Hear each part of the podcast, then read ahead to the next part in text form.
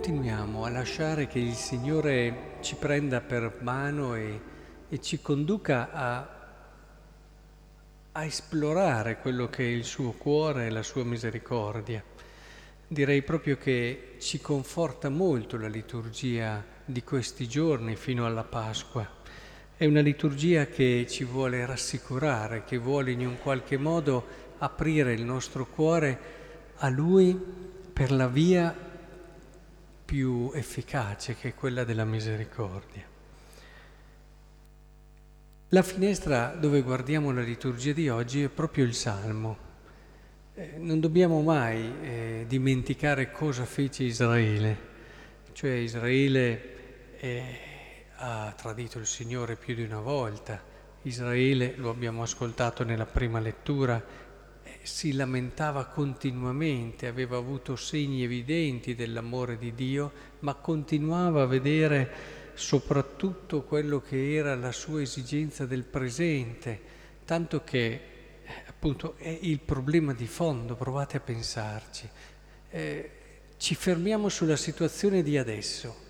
Ah, in questo caso dice perché ci avete fatto salire dall'Egitto per farci morire in questo deserto?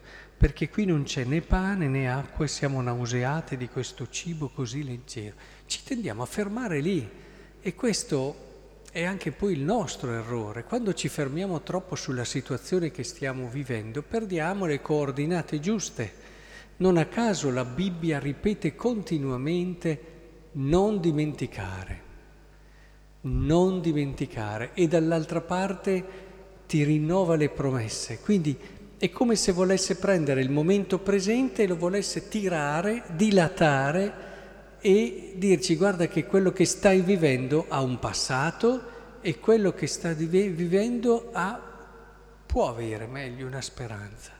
Quindi è evidente che se noi ci fermiamo un attimo, ci guardiamo indietro in tutta quella storia di amore di misericordia di Dio, in quel confermarci continuamente il suo amore, e guardiamo avanti alle grandi promesse che ci ha fatto, il momento presente è da valutare in modo diverso. Se qui Israele avesse ricordato che poco prima aveva operato cose grandi il Signore, invece ci si ferma troppo sul momento e l'esigenza presente. Ecco, credo che sia molto importante cogliere questo, ma nonostante questo brontolare continuo del popolo, nonostante questo suo venir meno continuo all'alleanza, ecco che sì, ci sono alcune punizioni che il Signore permette, ma subito dopo ecco questo serpente di bronzo sopra un'asta e quando il serpente aveva morso qualcuno, se questi guardava il serpente di bronzo, restava in vita. Alla fine Dio per riprendere il salmo che ho accennato all'inizio, che cosa fa? Il Signore si è affacciato dall'alto del suo santuario, dal cielo ha guardato la terra per ascoltare il sospiro del prigioniero. Così abbiamo pregato.